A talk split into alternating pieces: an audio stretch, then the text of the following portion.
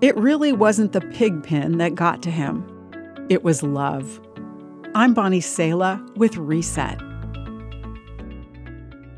The prodigal son of the Bible is well known for demanding his inheritance, squandering it on wild living, and ending up eating pig slop. He decides that being a servant in his father's home would be an improvement and heads back home.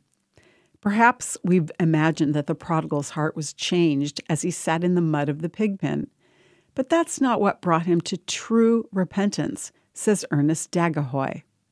In the prodigal story, we see a pattern of rebellion, ruin, repentance, reconciliation, and finally, restoration.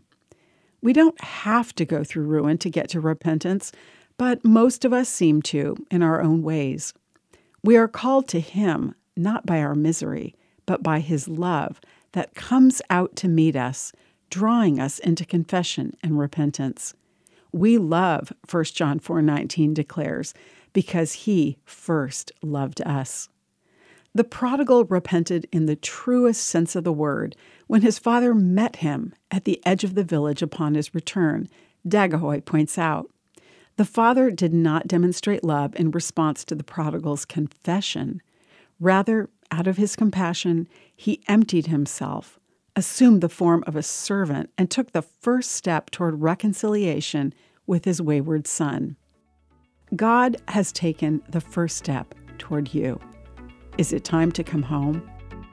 I'm Bonnie Sala with Reset. To hear this again, read or share this, or to find more resources like this, visit guidelines.org.